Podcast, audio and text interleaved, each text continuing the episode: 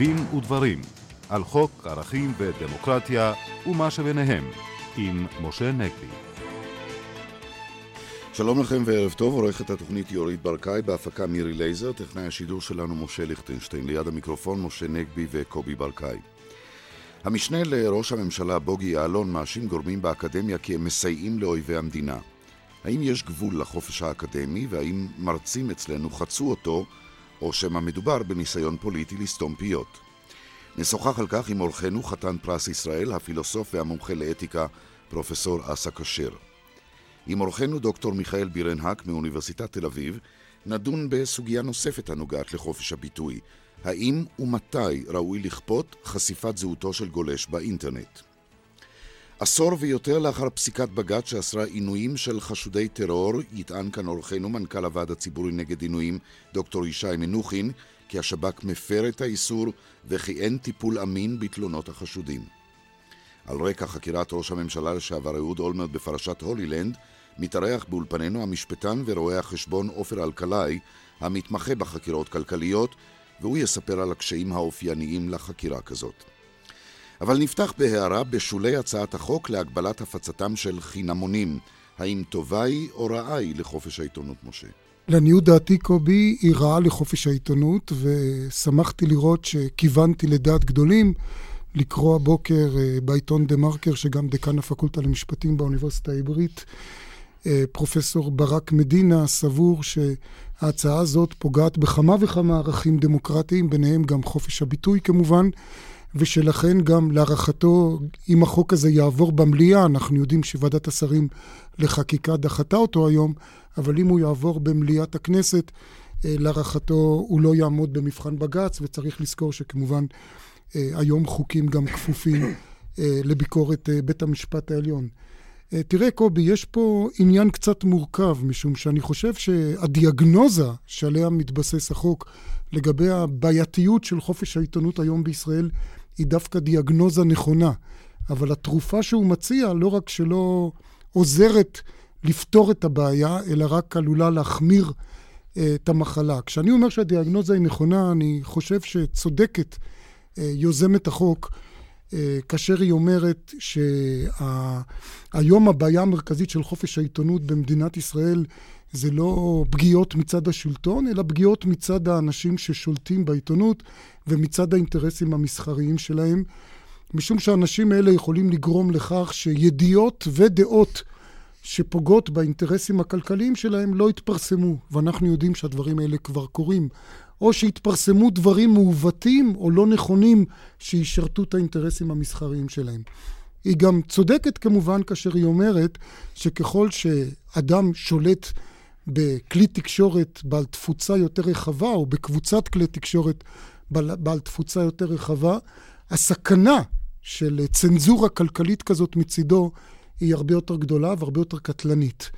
רק הבעיה היא שהיום דווקא כניסתו של חינמון אה, כמו ישראל היום לשוק העיתונות, זו אולי תעודת הביטוח היחידה מפני מונופול אה, בשוק התקשורת אה, במדינת ישראל. היום יש לנו כבר ריכוזיות כזאת בשוק התקשורת, שלדעתי אין לה אח ורע בעולם, וכנראה שהדרך היחידה של שחקן חדש להיכנס ובכלל להגיע לקוראים ולהיחשף לקוראים, זה אה, אה, למכור או לא למכור, לחלק את העיתונים חינם. כלומר, דווקא כדי להילחם בסכנה שעליה מתריעה חברת הכנסת סולודקין, חשוב לאפשר את אותו אה, חינמון אה, שבו מדובר ישראל היום. אגב, כדי להתמודד בסכנה שעליה מתריעה חברת הכנסת סולודקין, של באמת צנזורה של בעלי עיתונים, יש דרכים אחרות. אפשר למשל, ואת זה הציע השופט אה, ברק, הנשיא בדימוס של בית המשפט העליון, לחייב גם עיתונים פרטיים רבי תפוצה לנהוג כמונו, קובי, כאן ברשות השידור, להכיל על, להכיל על אותם עיתונים פרטיים את חובת האיזון, את דוקטרינת ההגינות, מה שנקרא. אפשר uh, לבוא ולהגביל אפשרות של בעלות צולבת של אותו בעל כלי תקשורת גם על כלי תקשורת אחרים. ובוא נזכיר שהיום אמנם, חוץ מישראל היום, אין חינמונים בעיתונות המודפסת, אבל יש חינמון מאוד גדול באינטרנט, ynet, שנמצא בבעלות של בעל העיתון הנפוץ ביותר אה, במדינת ישראל. והסכנה היא לא פחותה. וכמובן, מאוד מאוד חשוב, ואגב, כל מה שאני מדבר עליו כבר הועלה בוועדה שהיה לי הכבוד לשבת בה יחד עם פרופסור כשר, שנמצא כאן באולפן, ועדת צדוק, אה, כבר לפני יותר מעשר שנים, שהמליצה על כל הצעדים האלה.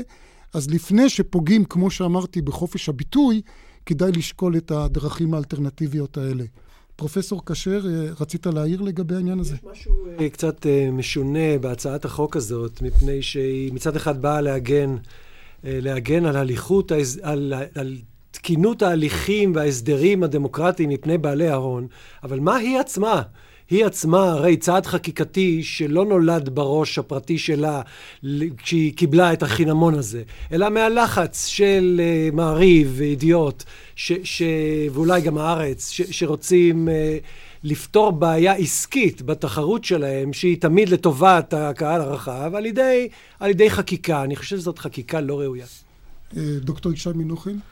זאת חקיקה לא ראויה, כי היא לא מדברת על הקשרים שבין הון לשלטון. כולם מדברים על האינטרסים הכלכליים, אף אחד לא מדבר על זה שהתקשורת משרתת אינטרסים של המפלגות שבשלטון בצורה כל כך בוטה. שם הם לא רוצים להתערב. אז אנחנו נשארים בתחום הזה של חופש הביטוי, וכרגע אנחנו רוצים לבדוק את הקווים האדומים של החופש האקדמי בישראל. תחילה אני רוצה להציג, אגב, שמעתי היום את uh, פרופסור פרץ לביא, את נשיא הטכניון, uh, מספר על הביקור שלו בארצות הברית, ושתי המרצות שנמצאו שם ומדברות נגד מדינת ישראל, והוא מתריע, והוא מאלה אגב, שמאוד מאוד פוסלים את הצעד שעשו נגד נועם חומסקי, שלא נתנו לו להיכנס, ובכל זאת הוא אומר שמצבנו כך במצב הזה, אם הוא יימשך, בכלל לא יהיה כל כך ברור במכללות ובאוניברסיטאות. למה אני אומר את זה? כי uh, תנועת אם תרצו טוענת, על פי סקר שהם עשו, שמרצים אנטי-ציוניים משתלטים על האקדמיה. נו, ואז uh, מכאן הדרך קצרה לבוא ולהגיד שמה, בשם חופש הביטוי uh, והחופש האקדמי בישראל ניתן לכל אחד שהוא פוסט-ציוני, אנטי-ציוני לדבר ולהטביע את הספינה שבה הוא שט לו? הסיפור של החופש האקדמי והאינטראקציה שלו עם דעות פוליטיות של מרצים הוא סיפור מאוד מורכב. וקשה מאוד uh, לעשות uh, סדר פנימי שישביע את רצון, uh, את רצון כולם. כשאני מדבר בכיתות שלי על דעותיי, בוודאי יש בין המאזינים שחושבים שאלה דעותיי הפוליטיות. אבל אני תמיד מתעקש על זה, שהנה הבסיס הפילוסופי המוסרי, הנה התורה המוסרית שממנה אני יוצא. אלה, זה בקשר לדמוקרטיה או זכויות או אתיקה או מה שזה לא יהיה, והנה המסקנות. אני לא מדבר מהכיוון של מצע של איזושהי מפלגה, ואני לא מדבר מהכיוון של הגנה על איזשהו פוליטיקאי. הנה, תראו את הבסיס שלי, שהוא תיאורטי, הוא פילוסופי, הוא מוסרי, ואלה המסקנות המתחייבות. ואנשים יכולים להתחיל בבסיס, באותו בסיס, ולהגיע למסקנות אחרות. הם יכולים להתחיל בבסיס אחר ולהגיע למסקנות אחרות. לכן, יש פה חלק גדול מאוד של uh, התמונה, הוא רק אי-הבנה. של הסטודנט המצוי של מה בדיוק הוא שומע. הוא שומע את השורה התחתונה שמזכירה לו משהו מפלגתי או פוליטי, הוא לא מבין את מה שהתרחש לפניו. יחד עם זה, ישנן uh, כמה אפשרויות של uh, ניצול לרעה של החופש האקדמי. והחופש האקדמי החופש מה ללמד, איך ללמד, באיזה תנאים ללמד, מה לבחון, איך לבחון וכולי. כל הממדים של הפעילות. אולי נזכיר בהקשר הזה, פרופסור כשר, שבדוח של אם תרצו, הם טוענים שהם עשו בדיקה של הביבליוגרפיה בחוגים למדע המדינה, והם גילו, ואני כמובן לא יודע אם זה נכון או לא, ש-80% מהחומרים שם הם אנטי-ציוניים או פוסט-ציוניים. ו- ואני רוצה לשאול אותך, האם זה בכלל לגיטימי בעיניך לסווג ביבליוגרפיה אקדמית לפי הדעות שמובעות. אז רגע, אז אני רוצה, תכף כן. אני, אתייחס לנקודה הזאת שהיא מעניינת וחשובה. אבל אני רוצה קודם לומר באיזה דרכים מנצלים לרעה את החופש האקדמי. היה באוניברסיטת תל אביב לפני שנה או שנתיים או משהו כזה, מרצה שלקח את התלמידים שלו בתור חלק מהשיעור על מה שמקבלים נקודות לפעילות במחסום וואץ' ובעוד ארגון כזה. אה, אני חושב שזה עבר את הגבול. זה עבר את הגבול. זאת אומרת, אם אתה רוצה להביא את נציגי הארגונים הלא, הלא ממשלתיים, תביא את זה גם אה, מזוויות שונות, אה, ת, תעשה עבודה אקדמית בקשר לארגונים כאלה, ניחא. אתה רוצה להראות אה, איך עובד ארגון כזה, בסדר, תעשה את זה בצורה יצירתית. אבל כשאתה הופך אותם לפעילים בארגונים האלה ונותן להם על זה נקודות, התגובה של האוניברסיטה כשזה פורסם הייתה שזה היה חד פעמי וזה לא יקרה עוד פעם. זה, זה עבר את, את הקו. גם האנשים שקוראים לחרם אקדמי, הם לטעמי חוצים את הקו. אבל השאלה היא, איפה חוצים, עד כמה חוצים ומה צריך לעשות בקשר לזה. אני חושב שבן אדם שמקבל על עצמו לעבוד באוניברסיטה, לקח על עצמו אחריות לעניין הזה שנקרא השכלה גבוהה במדינה דמוקרטית. זאת אומרת, אתה צריך לפתח את המחקר, לפתח את התרבות, לגדל תלמידים, להכשיר את הדור הבא של החוקרים. יש לך אחריות למה שקורה באוניברסיטה באמצעות uh, משאביה. אתה גורם לזה שמשאביה י... יקטנו, או ששיתוף הפעולה הבין... הבינלאומי שלה ייפגע. אתה בעצם מפריע לקהילה הזאת שאתה חבר בה לשאת באחריות. זה פגיעה בערך האחריות. נוסף על כך, יש פה משהו מובן מאליו של יושרה. אני שייך לאיזשהו ארגון בצורה וולונטרית, אז קיבלתי על עצמי את הכללים שלו. אני יכול להילחם מבפנים כדי לשנות אותם, אבל, ואני לא חייב להיות בו. אבל זה לא ייתכן שאני מבפנים אה, אכרסם בו. לכן זה בעיניי עבירות אתיות, כתבתי על זה כבר לפני שנים, עבירות אתיות מובהקות להטיף לחרם על האוניברסיטה. אבל כל זמן שזה לא גורם אה, נזק ממשי, ואני לא מרגיש את החרם הזה בכלל, בחיי האינטנסיביים, אה, במישור של אינטראקציות בינלאומיות, אני לא מרגיש את זה בכלל. זה כאילו לא קיים בכלל. אה, אז כל זמן שלא נגרם נזק, אז הם עשו משהו שהוא עבירה אתית, אבל התגובה צריכה להיות לא יותר מאשר לסמן את זה כעבירה אתית. אבל והיה, אם ביום מן הימים, אני מקווה שזה לא יקרה, אבל אם ביום מן הימים זה יהיה נזק שאפשר להוכיח עליו, שהוא נובע מ... מהעבודה שלהם, נגיד שהדויטשה בנק, שקראנו היום שהוא, אה, אה, ביטא, שהוא עשה משהו בקשר לאיזה חברה ישראלית, אם הדויטשה בנק יגיד, אני מושך את המימון של מלגות באוניברסיטת תל אביב, נגיד שהוא היה מממן 100, 100 זוטרים, אה, תלמידים ומרצים זוטרים, אז זה נזק ממשי, ואז כבר אפשר להפעיל את הכלים של הדין המשמעתי. אבל להערכתי, אנחנו מאוד מאוד רחוקים משם. אני, אני רוצה גם להגיד כן. משהו על... על uh, השאלה הזאת של, uh, הביבליוגרפיה. של הביבליוגרפיה. אני חושב שקודם כל זאת טעות אופטית לשפוט uh, שיעור לפי הביבליוגרפיה שלו. אני יכול לרצות ללמד, להבדיל, אלפי הבדלות, אני אביא לביבליוגרפיה שלי את מיינקאמפ. נו, אז מה, זה אומר שהשיעור שלי זה תעמולה נאצית? אני רוצה שפעם אחת הם יראו את הספר הזה, ופעם אחת הם יקראו קטעים ממנו, ויראו מה זה נקרא תעמולה אנטישמית. אז לכן, עצם העובדה שזה בביבליוגרפיה היא, היא, לא, היא לא מעניינת. אבל, אבל צריך שני דברים להוסיף. קודם כל, יש נטיות כאלה, מפני שיש ניס... החופש האקדמי מוגן כל כך חזק על ידי האוניברסיטאות, אה, ש... שיש אה, בקעה רחבה לניצול אה, לרעה. וצריך גם להגיד, כל גוף שרוצה להקשיב לשיעורים ולהסתכל על הביבליוגרפיות ולפרסם את ההערכה שלו למה הן, זה חופש הביטוי. זה, זה לגיטימי במסגרת כל מה שאנשים עושים כשהם עוקבים אחרי מה שמתרחש בפומבי. הם יכולים להביע דעתם מכיוון אחד, מישהו אחר יביע דעתו מכיוון אחר. זה במסגרת הכללית של אה, דברים שאנשים עושים במסגרת חופש הביטוי שלהם. אני רוצה רק להעיר, מיד ניתן פה, יש פה עוד כמה אורחים שרוצים אה, אה, להגיב לסוגיה המרתקת הזאת. אני רק רוצה לומר שאולי כדאי להזכיר לחלק מהאנשים שתוקפים מרצים בגלל דעותיהם, אה, בג"ץ מלפני 60 שנה, הבג"ץ של שייב נגד שר הביטחון, הנוכחים פה אה, מכירים אותו היטב, שבו דוד בן גוריון הורה לפטר את דוקטור ישראל אלדד מתפקידו כמורה בתיכון, לא באוניברסיטה, בגלל שהוא הביע, אפשר להגיד, דעות ימניות רדיקליות ביותר. הוא גם טען שהוא מסוכן, יעלו להשחית את נפש תלמידיו.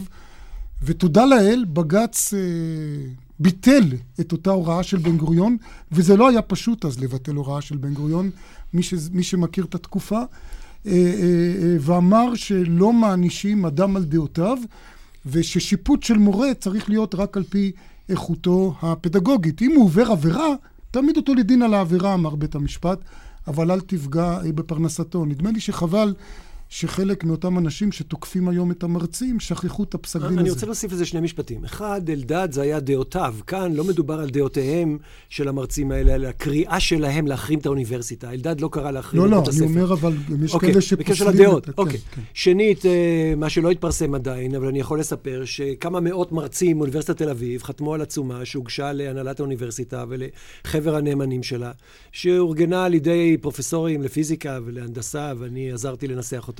ושבה היא אומרת שההתנהגות הזאת של חרם, קריאה לחרם לאוניברסיטה, התנהגות לא אתית מצד אחד. אבל יש חופש הביטוי ואין עכשיו פגיעה ממשית אה, באוניברסיטה, ולכן לא צריך לעשות שום דבר בקשר לזה. אגב, אני רוצה... חוץ מאשר לסמן את זה כפגיעה אתית. אני מיד אתן, אבל אני רוצה עוד למשוך את זה עוד מעט. אז תשמע, אה, אה, המשנה לראש הממשלה בוגי יעלון אומר בפירוש שכנראה שמושכים את החופש האקדמי הזה עד כמעט לקצה גבול היכולת שלו, שמגיעים כמעט נג... להתבטאויות נגד המדינה, וראם מקרים שכבר היו של מרצים שהתבטאו כך. חופש הביטוי במדינה דמוקרטית הוא מאוד רחב. הוא כולל את האפשרות להשמיע דברים שממש לא נעים לשמוע. והמבחן... בעיקר דברים. נכון, המבחן, הכל, הכל מוגן, כולל הדברים שלא נעים לשמוע. המבחן הוא הנזק שזה גורם. ביום שזה יגיע לסכנה ממשית, לנזק, לאוניברסיטאות או, או לגופים, מנגנונים אחרים של המדינה, הסיפור יהיה אחר. היום זה אלה דעות לא אתיות ואנטיפטיות, אבל אין שום מקום לפעול נגד זה. יש לנו עוד, עוד שני אנשי אקדמיה, דוקטור מיכאל בירנק, נזכיר שגם אתה מאוניברסיטת תל אביב, ואני אולי אזכיר שבאוניברסיטת תל אביב היה איזה אירוע בחבר הנאמנים. שאחד מחברי חבר הנאמנים רצה להעלות הצעת החלטה לפעול נגד אותם מרצים שמעורבים. לחקור. עורך דין דרשוביץ התבטא בצורה כזאת. וגם עורך דין דרשוביץ, כשהוא קיבל דוקטורט כבוד של האוניברסיטת תל אביב. מה דעתך באמת, דוקטור בירנק? נזכיר שאתה, תחום עיסוקך הוא חופש הביטוי. גם, כן. כן. אני, אני חושב שאנחנו צריכים להסתכל על הדברים בצורה פוליטית במידה רבה, כי הכל הוא פוליטי. ואנחנו רואים כאן איזשהו קמפיין מאורגן או לא מאורגן, אני לא יודע, שהמטרה שלו היא לנסות להפחיד ולנסות להשתיק.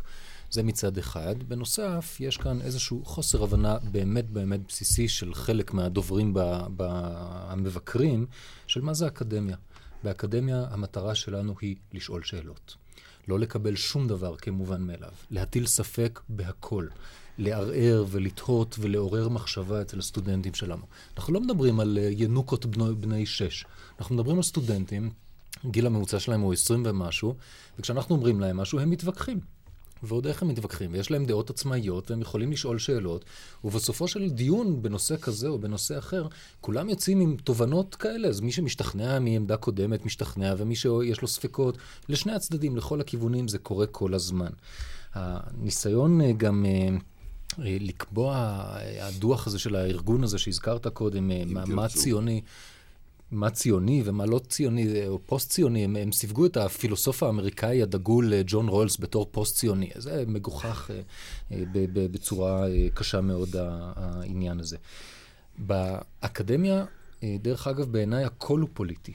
אי אפשר לדבר, אנחנו, אחד התפקידים שלנו הוא לחשוף דברים שנראים ניטרליים ולהראות בדיוק איך הם, יש שם כוח כזה שפועל לכאן, ומה שמוצג כניטרלי ומקצועני. בוודאי מדעי החברה. אבל, בוודאי. אבל דוקטור בירנק, אבל אתה חייב לעשות לרגע אחד את הקפיצה הזאת מתוך האקדמיה והחופש האקדמי והחופש לשאול כן. ולתהות ו- ולהטיל ספק בהכל, לבין המעבר מתוך האקדמיה, שאנשים הולכים למקום אחר ומכפישים את האקדמיה שממנה הם באים. האקדמיה, כמו בהרבה זירות אחרות, מותר לנו לשאול שאלות גם כלפי חוץ, מותר לנו גם לשאול שאלות אחד על השני וגם כלפי פנים. אולי אנחנו צריכים להתקדם בתוך האוניברסיטה לכיוון כזה או לכיוון אחר. ולפעמים אנחנו שואלים את השאלות האלה בקול רם. האמת שכל הזמן אנחנו שואלים אותם בקול רם. לא זה מה שעושים אלה שקוראים לחרם אקדמי. ודאי, לא, מי, ש... לא, לא מי, מי, מי שקורא לחרם אקדמי, כמו שאמר פרופסור כשר, אם הבנתי נכון, הוא יכול, יכולים להמשיך להגיד, שיגידו מה שהם רוצים, זה לא באמת מזיק, כל עוד זה לא באמת מזיק. אז שיגידו, בסדר, אם זה עושה להם טוב, אז שיהיה לבריאות, שיגידו מה שהם רוצים. שנייה, דוקטור ישי מנוחים. קודם כל, לכל מרצה יש עמדות פוליטיות, אידיאולוגיות, וטוב שכך הוא. חלקם אנשי ימין, חלקם אנשי שמאל, חלקם אנשי מרכז, וכל עוד זה שקוף וברור לסטודנטים מי המרצה שלו, הם צריכים לשמוע אותו. והם יכולים להסכים ולא להסכים, ונאמר פה בצורה מאוד ברורה, זה לא אה, ינוקות. אנשים כבר שעברו די הרבה בחיים. הכל אמור להיות שקוף. אני יודע שכל סיליבוס שאני כותב לקורס, ואני איש שמאל, נמצא, וסטודנטים לפני שהם בוחרים את הקורס, יודעים מה אני רוצה, על מה הנושאים שאני הולך לדבר בקורס, והם יכולים להתווכח אם הם חושבים שזה אני, שאני מבטא עמדה פוליטית ולא עמדה תיאורטית, כפי שאני uh, חושב לעשות. תראו, אנשי אקדמיה כאנשים ביקורתיים, יש להם ביקורת גם על המוסדות שבו הם נמצאים, ומותר להם, וחובתם להגיד את הביקורת שלהם. גם אם אני לא מסכים להחרמת האקדמיה הישראלית, אני בטח מסכים להחרמת אקדמאים מסוימים, ובטח אני מסכים להחרמת מוסדות אקדמיים בשטחים הפלסטינים הכבושים. זאת אומרת, לכל אדם אמור להיות עמדות. אתה לא קובע לסטודנטים מה נכון ומה לא נכון מבחינה אידיאולוגית. אתה מספר להם מה קורה, אתה מנסה ללמד אותם עמדה ביקורתית לגבי מה שקורה, וזה כל המהות של האקדמיה. הקריאה לחרם אקדמי ללא הבחנה. היא לא על מרצה מסוים שעושה דברים מסוימים מאוניברסיטת אריאל, אלא מכללת אריאל, אלא על כולם, לא משנה איפה אתה ומה אתה ומי אתה. מן הראוי שלא ישתפו איתך פעולה, לא יזמינו אותך לכנסים, לא יפרסמו את המאמרים שלך. זה סיפור אחר לגמרי. אה, אה, פרופסור כשר, זאת לא עמדתי. אבל אני חושב שזו עמדה לגיטימית כמו כל עמדה אחרת.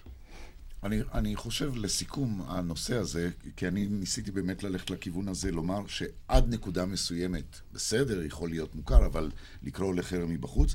אבל אני חושב שאתה, אה, פרופסור כשר, בדבריך, שנתת כדוגמה באחד הקורסים שלך שאתה נותן בקריאת החובה, נניח, את מיינקאמפ, אם כאן יקומו ויגידו איזה, איזה מין טיפוס, איזה מין זה, זה באמת החופש האקדמי המוחלט שלך, שאתה חייב להגן עליו וכולם צריכים להגן.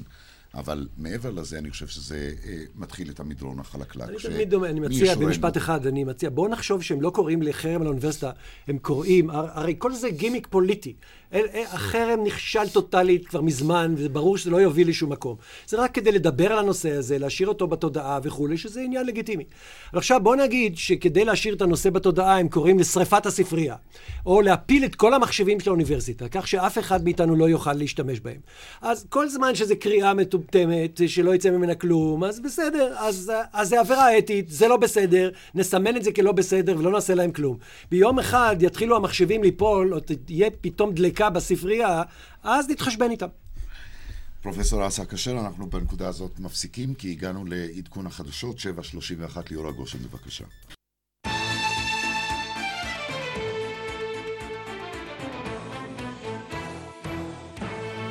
שבנו עליכם בתוכניתנו דין ודברים. בחלק הראשון של התוכנית ייחדנו אה, זמן רב לנושא חופש הביטוי והחופש האקדמי וחופש הביטוי באקדמיה, ואנחנו נשארים עדיין בענייני חופש הביטוי. דוקטור מיכאל בירנק מאוניברסיטת תל אביב. אה, מיכאל, אתה פרסמת בימים אלה מאמר מקיף על אה, זכותם של גולשים באינטרנט לשמור על אלמוניותם. לדעתך, זו זכות מוחלטת? לא, ודאי שלא. אני חושב שיש לנו מעט מאוד אה, זכויות שהן זכויות מוחלטות, והאנונימיות היא לא זכות מוחלטת. אבל אני חושב שחשוב להגן עליה וחשוב להבין אותה. ואנחנו אה, עסוקים אה, גם בחיי היום-יום לפענח את הקטגוריה התרבותית הזאת שנקראת אנונימיות, ולכן זה מגיע מטבע הדברים גם לתחום המשפט. יש הרבה פעולות אנונימיות בחיי היום-יום שאנחנו מעריצים אותן ומכבדים אותן, כמו למשל מתן בסתר. כמו למשל תלונה למשטרה, או חשיפת שחיתויות, או מקור עיתונאי ודברים מהסוג הזה. אבל כמו תמיד, יש גם מי שמנצל את האנונימיות לרעה. באינטרנט אנחנו רואים את זה הרבה מאוד, כמובן בטוקבקים, שיכולים להיות uh, באמת ארסיים, נמוכים, רדודים, אבל הם חלק מהביטוי וזכאים להגנה של חופש הביטוי. אבל מה לגבי מקרה של uh, הכפשה קשה? אה, האם היית מאפשר, ואנחנו יודעים שהיו כבר תביעות דיבה, רק בשבוע שעבר שמענו בתוכנית הזאת על תביעת דיבה שהתבססה אה, על פרסום בפייסבוק, ובית המשפט הכיר בה עקרונית, מה דעתך כן. הייתה? לא? אה, זה, זה, אין ספק שיש כאן זכויות משני הצדדים. דיברנו עד עכשיו רק על הזכות של הגולש או הגולשת האנונימיים, שהיא בעיניי נגזרת גם של חופש הביטוי וגם של הזכות לפרטיות, שזו גזירה שמצריכה טיעון, אבל, אבל אני סבור שזה כך. אה, מן הצד השני, בוודאי שיש את אותם אה, בעלי זכויות, בעלי השם הטוב, שנפגעים. השאלה היא איך אנחנו מאזנים, כרגיל. האיזון כאן הוא לא אחד לאחד, כי נדרש הליך מוקדם של חשיפת הזהות. הרבה פעמים, או במקרים אחדים, כאשר ברגע שחשפנו את הזהות, זה בלתי הפיך. אי אפשר להחזיר את הגלגל לאחור. לא אחת, הניסיון הישראלי מלמד, היו כ-20-25 תיקים עד עכשיו שנדונו בבתי המשפט, שמי שהיה הגולש או הגולשת האנונימיים היו יריבים פוליטיים. במישור המקומי, המוניציפלי, זה היה הרבה מסביב לבחירות המקומיות שהיו לפני כשנה, שנה וחצי. היו כמה מקרים שבהם uh, היה ברור שמדובר בעובדים שביקרו את המעסיק שלהם. ביקורת לגיטימית, אולי בוטה, אבל בהחלט לגיטימית. מה החשש? שמי שאומר, שמי הטוב נפגע, חשפו את הגולש האנונימי, ישתמש בהליך הזה לרעה. כדי להתנקם, להתנקם. להתנכל וכיוצא בזה, ולא באמת כדי uh, לתבוע. עכשיו, לאחרונה בית המשפט העליון נתן החלטה עקרונית שלכאורה, במבט שטחי, הכירה בצורה מאוד רחבה, העדיפה את הזכות של האנונימיות של הגולש. על פני זכויות אחרות. אתה שלם עם הגישה אה, הזאת? פסק הדין הוא פסק דין מעניין, הוא ברוב דעות של השופטים ריבלין ולוי מול דעת המיעוט של השופט אליקים רובינשטיין. פסק, פסק הדין, מי שקורא אותו בעניין אה, רמי מור נגד אה, ברק שירותי תקשורת, אה, במבט ראשון הוא פסק דין מאוד טכני, שעוסק בסדרי דין, אבל הנה אנחנו רואים שמה שנחזה להיות מאוד טכני וניטרלי, זה קשור לנושא הקודם שלנו, הוא למעשה טעון מבחינה ערכית עד מאוד. דעת הרוב קבעה אין מסגרת דיונית מתאימה לתביעות נגד רן דן. רן דן הוא השם שהשופט ריבלין טבע עבור אותה פלוני אלמוני, ג'ון דו במשפט האמריקאי. אמר, אין מסגרת דיונית, וזה לא תפקידו של בית המשפט ליצור מסגרת כזאת. לכאורה, פסק דין מאוד לא אקטיביסטי, מאוד ככה רגוע ושקט, ודווקא השופט רובינשטיין מביע עמדה מאוד אקטיביסטית ואומר, לא, לא, יש מסגרת דיונית, הנה המסגרת הדיונית, הנה הפרטים שלה, ואני מוסיף ומכבד. התוצאה היא בעצם חסינות דה פקטו לגולשים. בינתיים, אני חושב שדי ברור לכולם שזה לא סוף פסוק. השלב הבא יהיה בכנסת, כבר היה ניסיון אחד שלא הצליח בכנסת הקודמת. זה ברור, אבל גם אתה במאמר המלומד והמנומק שלך, כפי שהזכרתי אותו בהתחלה, גם לא ממהר להביא את האנשים אל אוהלו או אל פתחו של בית המשפט כדי לפתור אותם, מציע פתרונות אחרים בדרך. אבל יש עוד דבר אחד, שאם לא הצלחת דרך השרת הראשי או דרך שרת המשנה לעלות על הגולש, הוא ירוויח.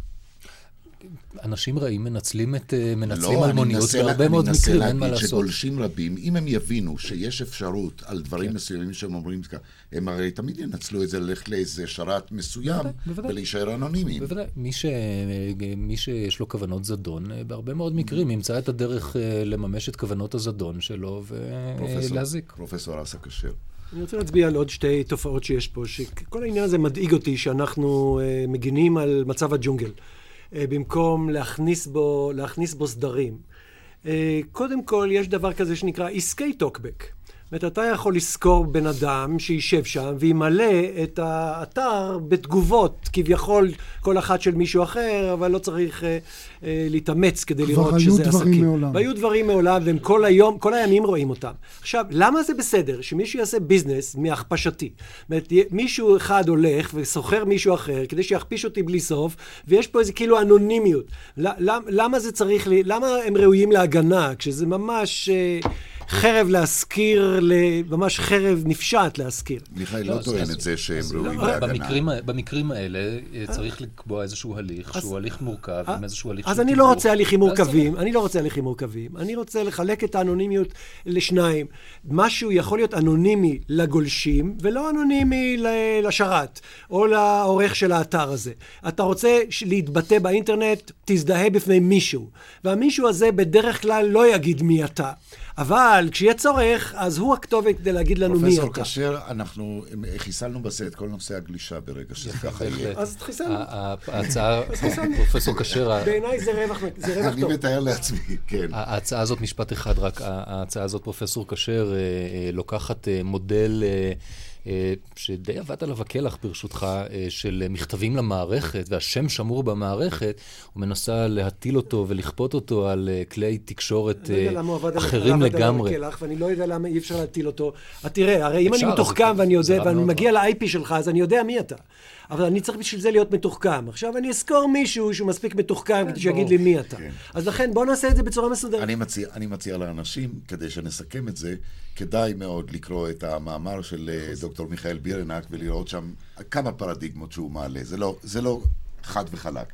עכשיו אליך, דוקטור ישי מנוחין. אה, אמיר מחול, הנאשם בריגול לטובת חיזבאללה, מתלונן שהודעתו הוצאה ממנו בכוח.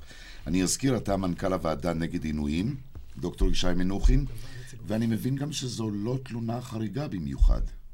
היא תלונה חריגה כי זה נכנס לתוך ישראל. עד היום הייתה תחושה שאזרחים ישראלים מוגנים, הם אזרחים מוגנים. במקרה של, של אמיר מחול ושל עומר סעיד, אנחנו רואים בפירוש תלונות דומות לעשרות ולמאות תלונות אחרות, אבל הפעם של אזרחים ישראלים. זאת אומרת, אם פעם חשבנו שהתעודת זהות הכחולה מגנה על אזרחי ישראל מפני אה, שיטות כאלה, אנחנו רואים שלא. תראה... בוא נזכיר שלא רק uh, בהקשר של חקירות ביטחוניות, רק לפני שבועות אחדים שמענו על אותו פסק דין מזעזע של השופטת דליה גנות, שחייבה את המדינה בשניים וחצי מיליון שקל פיצויים על כך שהוציאו בעינויים כנראה הודאה ובדו ראיות והתעמרו באדם שנאשם באונס, כנראה על לא עוול בכפו. כלומר, זה גם מחלחל לחקירות שהן לא ביטחוניות. בהחלט, וראינו את זה גם, אה, יש, יש, הגשנו תלונות למח"ש על מקרים של התעללות ושל עינויים ששוטרים ביצעו. Uh, הבעיה היא שהגשנו עכשיו דוח, שהדוח מסתבר לנו שמאז 2001, למעלה מ-650 תלונות על עינויים הוגשו ליועץ המשפטי לממשלה, ובאף לא אחת מהן נפתחה חקירה פלילית. זאת אומרת, היועץ המשפטי לממשלה מעביר את התלונה אה, למבת"ן, שהוא איש שב"כ, והממונה על בדיקת תלונות נחקרים, שהוא איש שב"כ, בודק ומוצא שאו אה, שזה לא אמת, או שהחוקרים נהגו כראוי. כלומר, בניגוד למח"ש, בעצם השב"כ אה, חוקר את עצמו. השב"כ חוקר את עצמו, ואז היועץ המשפטי לממשלה מקבל את המלצת השב"כ שהמקרה היה בסדר. עכשיו, כשמוגשים למעלה מ-650 תלונות במשך עשר שנים, ואף אחת מהן לא מגיעה לחקירה פלילית, ברור שיש פה חסינות שיטתית. שיש שיטה שמונעת אה, מקרים אה, של חקירה. אולי נוסיף, אה, פרופסור כשר, את העובדה שלפי החוק בארץ, גם אם ישכנע, אנחנו כמובן לא יודעים אם הטענה היא טענה נכונה, אבל גם אם ישכנע אמיר מחול ש... שההודעה הוצאה ממנו בכוח, זה לא יגרום בהכרח לפסילתה. בניגוד למצב בארצות הברית. יש פה, יש פה אה, בעיה גדולה של אמון, במי אתה נותן אמון. בנחקרים, או ב... כולל נחקרים פליליים במשטרה, לא רק דווקא נחקרי שב"כ. צריך לחשוד ב... בכולם. צריך, לה... אוקיי, אז, אז בדיוק זה מה שאני רוצה להגיד. אם אתה חושד בכולם, אם המצב הוא כזה מאוזן, אז אני חושב שצריך להעביר את זה למבקר המדינה. לגרום לזה שמבקר המדינה יבדוק אה, פעם אחת, שנה אחת, שנתיים, את, את הסיפור הזה, ויגיד לנו אם באמת יש פה טיוח, או שיש פה משהו שהוא נראה תמוה, אבל הוא בסך הכל יש לו הצדקה. אתם טוענים, אה, דוקטור ישי מנוחין, בוועד הציבורי נגד עינויים, שאותו פסק דין של בג"ץ מלפני עשר שנים, שאנחנו זוכרים שיצחק רבין אז הגיב עליו, אה, אה, סליחה, לא יצחק רבין, אבל ראש הממשלה דאז אהוד ברק הגיב עליו מאוד בחריפות ואמר, כאן זה לא שווייץ. פסק הדין הזה לא מתקיים, כנראה בגלל שאנחנו לא שווייץ. בהחלט, אני אגיד לך את זה בצורה יותר בוטה. אנחנו קוראים לזה בג"ץ העינויים, בפרקליטות המדינה קוראים לזה בג"ץ ההיתרים, מה מותר להם לעשות? זאת אומרת, הם תופסים את זה במה בית המשפט התיר להם לעשות, והם עושים בזה שימוש אה, פרשני גורף, הרבה מעבר למה ש... יגיד לך פרופסור כשר, שכבר אדם חכם אמר שהוויה יוצרת את ההכרה. זה בג"ץ החקירות. אתם קראתם לזה עינויים, אז קיבלתם את הצד השני, כבר לזה היתרים. המצב, המצב הוא שאנחנו מטפלים במאות פניות בשנה. לא כולם אנחנו משוכנעים שהם עינויים. אנחנו, על אלה שאנחנו משוכנעים שיש בהם עינויים, פונים, ומשום מה סוכן שב"כ מחליט שזה בסדר. ואף אחד, אין בקרה שיפוטית על ההחלטה הזאת, מה גם שגם אה, אה, בבג"ץ העינויים, בית המשפט לא נתן... החקירות אמר לך פרופסור אסא קשה, ההיתרים, ההיתרים, כן. אה, בבג"ץ ההיתרים לא נאמר שיש אה, אה, אפשרות לפרשנות כזאת של היועץ המשפטי לממשלה. עד כאן אוקיי. בנושא הזה דוקטור ישי מנוחין, ועוד נושא אחד. היום התחדשה חקירת ראש הממשלה לשעבר אהוד אולמרט בפרשת הולילנד. המשפטן ורואה החשבון עופר אלקלעי עופר, אתה מתמחה בחקירות כלכליות, ויש בחקירות האלה קושי מיוחד שמאפיין אותן, נכון? כן, אין ספק. אה, החקירות של עבירות צווארון לבן הן הרבה יותר קשות, הרבה יותר מורכבות, הן הרבה יותר ארוכות מחקירות אה, של צווארון כחול. אם אנחנו מסתכלים על הנקודה הראשונה, למעשה אין פה בעבירות מהסוג הזה, אין פה מתלונן. בעבירות uh, מסוג של שוחד, גם הנותן וגם המקבל, אין להם כמובן שום אינטרס לבוא ולחשוף את, ה, את העבירה שבוצעה. אין לך פה, כמו שאנחנו קוראים, אין את האקדח המעשן. בעבירות של uh, צווארון כחול, הרבה פעמים, למשל, בחקירה מסוימת, אם אתה מצליח לעשות איכון של הטלפונים, אתה יודע אם בן אדם היה במקום הפשע או לא. פה בעבירות uh, כאלה מאוד קשה להגיע לראיות עצמם. הרי הרבה פעמים מדובר פה במעטפות של כסף מזומן שאין שום רישום, הרבה פעמים מדובר פה בתהליכים סבוכים של כסף שנמצא בחוץ לארץ. החקירות האלה סודיות באמת... סודיות בנקאית נכנסת. בדיוק, יש לך לפעמים גם בעיות של, סוד... של סודיות בנקאית, למרות שהיום אה, כבר, אה, לעומת שנים קודמות, כבר יש אה, הרבה יותר קלות לבוא ולהגיע לנתונים מחוץ לארץ, של חשבונות בנקים, של טרנזקציות כספיות. צריכים, אם מזכירים את הנושא של חוק איסור הלבנת הון, שנתן כלים חזקים מאוד לגופי האכיפה, האכיפה להגיע ולקבל אינפורמציה נוספת, אבל... ואתה כמתמחה בנושא הזה, אה, אולי אה, אה, לא כל חוקרי המשטרה מתמחים בתחום הזה של משפט וראיית חשבון. איך אתה נכנס, איך אתה, איך אתה יכול לדלות את הנתונים החשובים מתוך דבר כזה? אז כמו שאמרתי בהתחלה, עבירות של שוחד הן עבירות מאוד קשות. הן עבירות שהן הכי קשות להוכחה, כי קשה מאוד לבוא ולהשיג את הראייה עצמה. יש לך פה, אתה צריך לעבור על uh, מאות קלסרים הרבה פעמים, uh, תמונות uh, שמצטלמות מצוין בטלוויזיה, שרואים חוקרי משטרה יוצאים עם ארגזים, זה לא, זה לא סתם. זה באמת מגיעים וצריך לעשות ניתוחים מאוד ארוכים.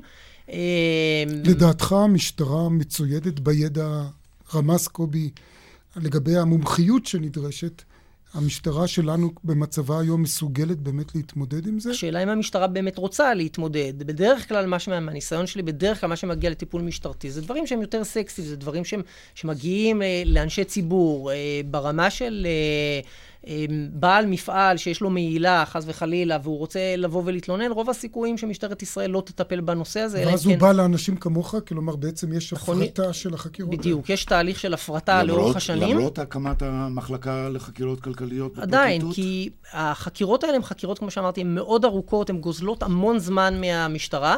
ולכן אה, משטרת ישראל מעדיפה לבוא ולהתעסק בדברים שהם הרבה יותר קלים להוכחה, לבוא ולשים עשרות חוקרים שיבואו ויבצעו חקירות אה, במשך אה, חודשים ושנים, שזה בדרך כלל הזמן שלוקחת אה, חקירה כזו, אנחנו מדברים על תקופת זמן של, של שנים. אה, משטרת ישראל לא, לא תמיד ערוכה, לא מבחינת כוח אדם ולא מבחינת הרצון. ישי מנוחין, אתה רוצה איזה מילה שמאוד מפריעה לך? כי אין לך זמן ליותר ממילה. כן, אני רואה שבחקירות מסובכות הם מצליחים בלי עינויים, אז הגיע הזמן שהם לא ישתמשו בעינויים גם בחקירות ביטחוניות. יכול להיות שקשה לענות את אולמרט אולי. אולי נעבור לראיית חשבון. אנחנו סיימנו כאן, אה, אה, מוריי ורבותיי. נשמע את אותה תוכנית, ועל רקעו נודה לך, פרופסור אסא כשר, לדוקטור מיכאל בירנהק, לדוקטור ישי מנוחין ולרואי החשבון והמשפטן עופר אלקלעי. לעורכת התוכנית אורית ברקאי, למפיקה מירי לייזר, לטכנאי מיקי מגור. באולפן היינו משה נגבי וקובי ברקאי. ניתן להזין לנו באתר רשת ב' באינטרנט. שידור חי של דין ודברים ביום ראשון הבא.